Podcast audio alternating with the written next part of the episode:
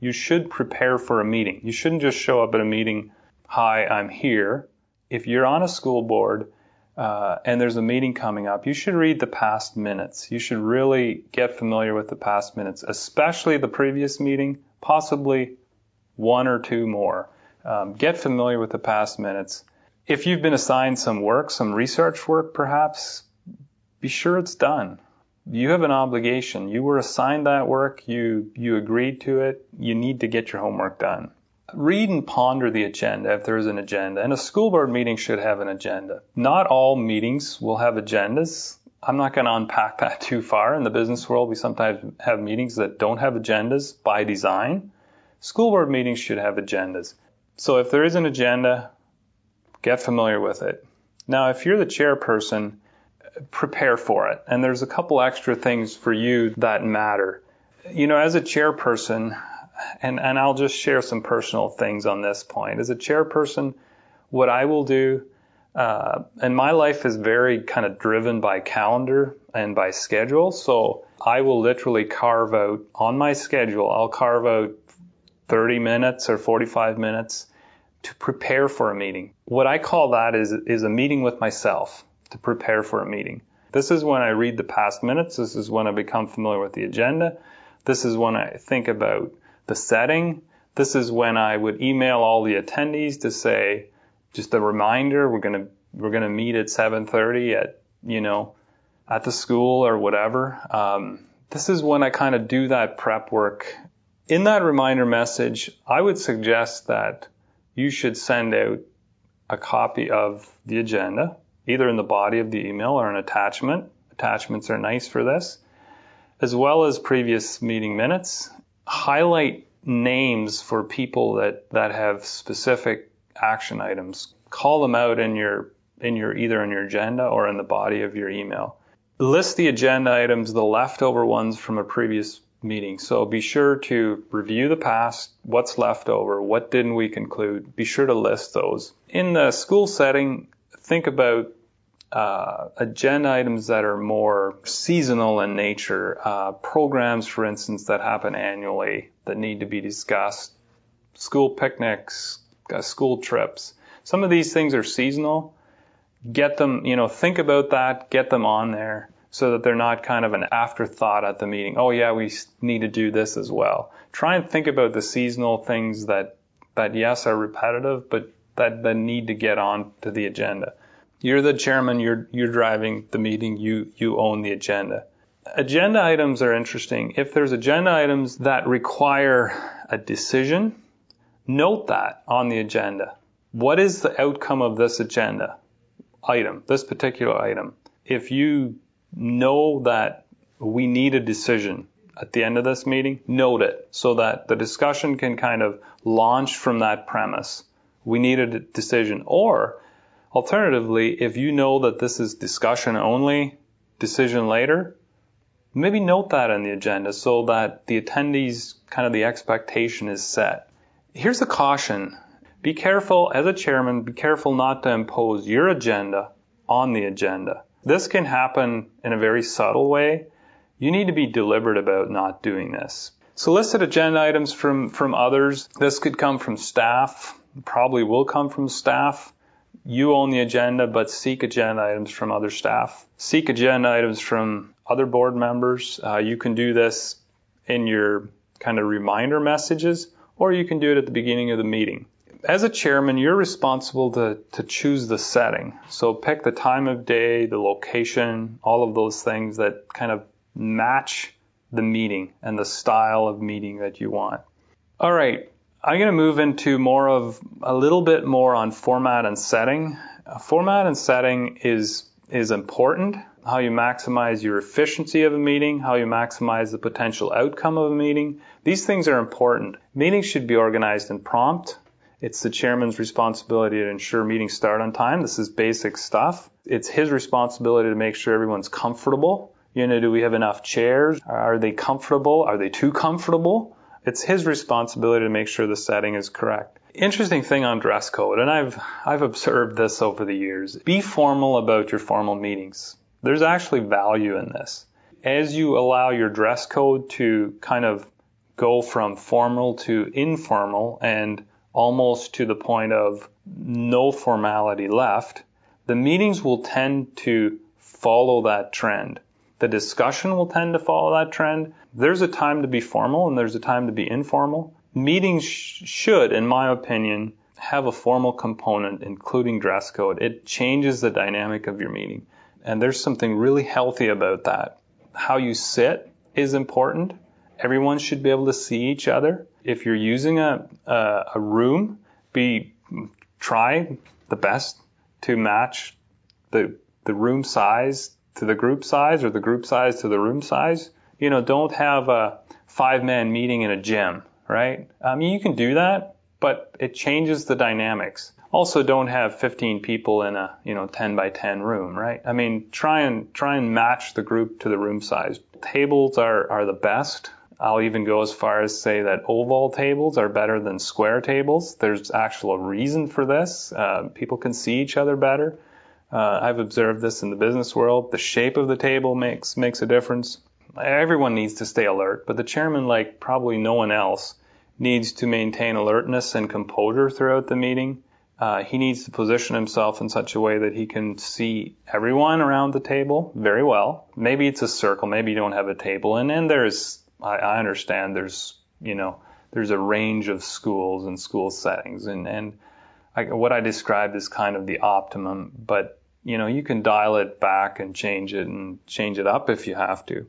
Board meetings, I believe, should start with, you know, some inspirational thoughts or, or even a devotional. We don't need a lengthy devotional, but something that's really punchy and inspirational at the beginning.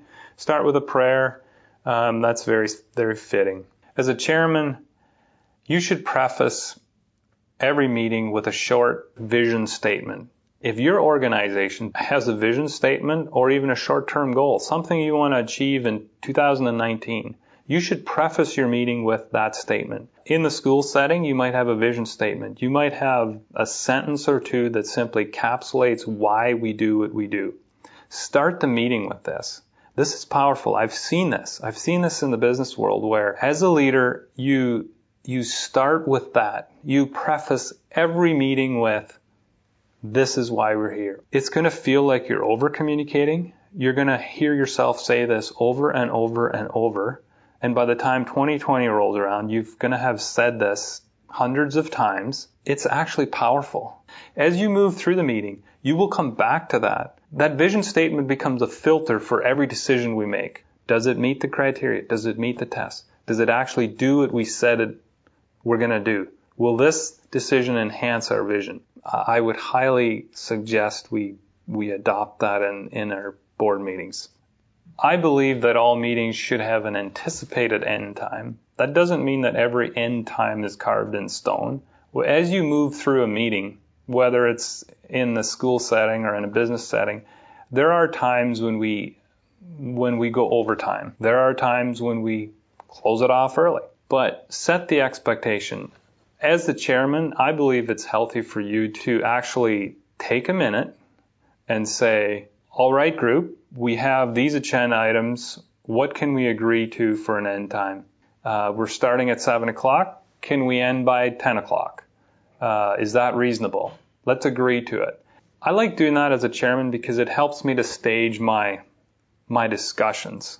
As a chairman, you are managing the meeting. It's not your agenda, you're driving it, but it's not you and only you. When you look at the agenda, I don't necessarily advocate taking them line by line by line. If you have 10 items on your agenda, and that's likely too many, but if you do, they're not necessarily listed in order of importance. So if we get to 10 o'clock and it's time to quit, which of those 10 can wait till the next meeting? Decide that before you get to 10 o'clock. Take 30 seconds at the beginning of the meeting and agree as a group which of these items are the most important and which could wait if we run out of time. So the way this works is, is you have the agenda. I just take a pen and I write in, I, I seek the group kind of input. Which ones are first? Which ones do we want to tackle first? And we, we itemize them. Uh, and we go through them in that, in that order. Sometimes we juggle based on conversation, but I like to take 30 seconds at the beginning of the meeting. It gives structure and it gives clarity as we move through the meeting. I've said this before, but be crisp and clear as you enter into an agenda item. What is the anticipated outcome? Gentlemen, we need a decision. Or, if that's not the expectation, brethren, when we're done, we are not going to reach a decision. We are going to plan to not reach a decision. But this is long term. We need to think about this. Let's talk about this for the next 15 minutes. I want you all to share and we're just going to engage. If that's the expectation, set the expectation before you enter into the discussion. Is the outcome of this discussion a decision or is it simply conversation to set the stage for a future decision?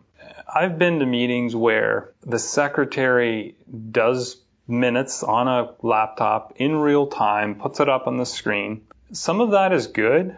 Uh, I've wondered already if that's more of a distraction for us than it is a help for us. At board meetings, I would be, I would probably hesitate to, to put those minutes up on the screen. That's just my experience. I'm, I'm not, I don't feel strongly on that. Freely share your own ideas, but don't be afraid to openly challenge your own thoughts.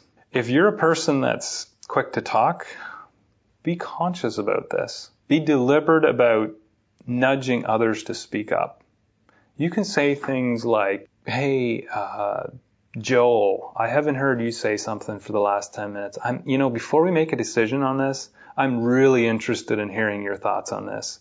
I, I don't want to put you in the spot, but I'd love to hear what you got to say. This helps kind of, kind of generate healthy discussion and sets the premise for challenges because that's what we need to do.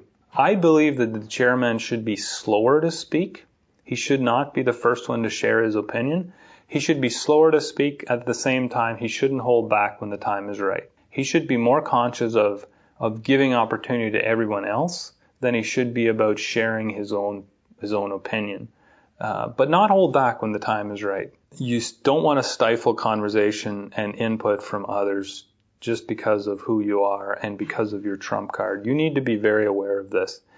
Just imagine you're at a meeting you're in an intense discussion, conversation, conflict, if you will, and there's an impasse.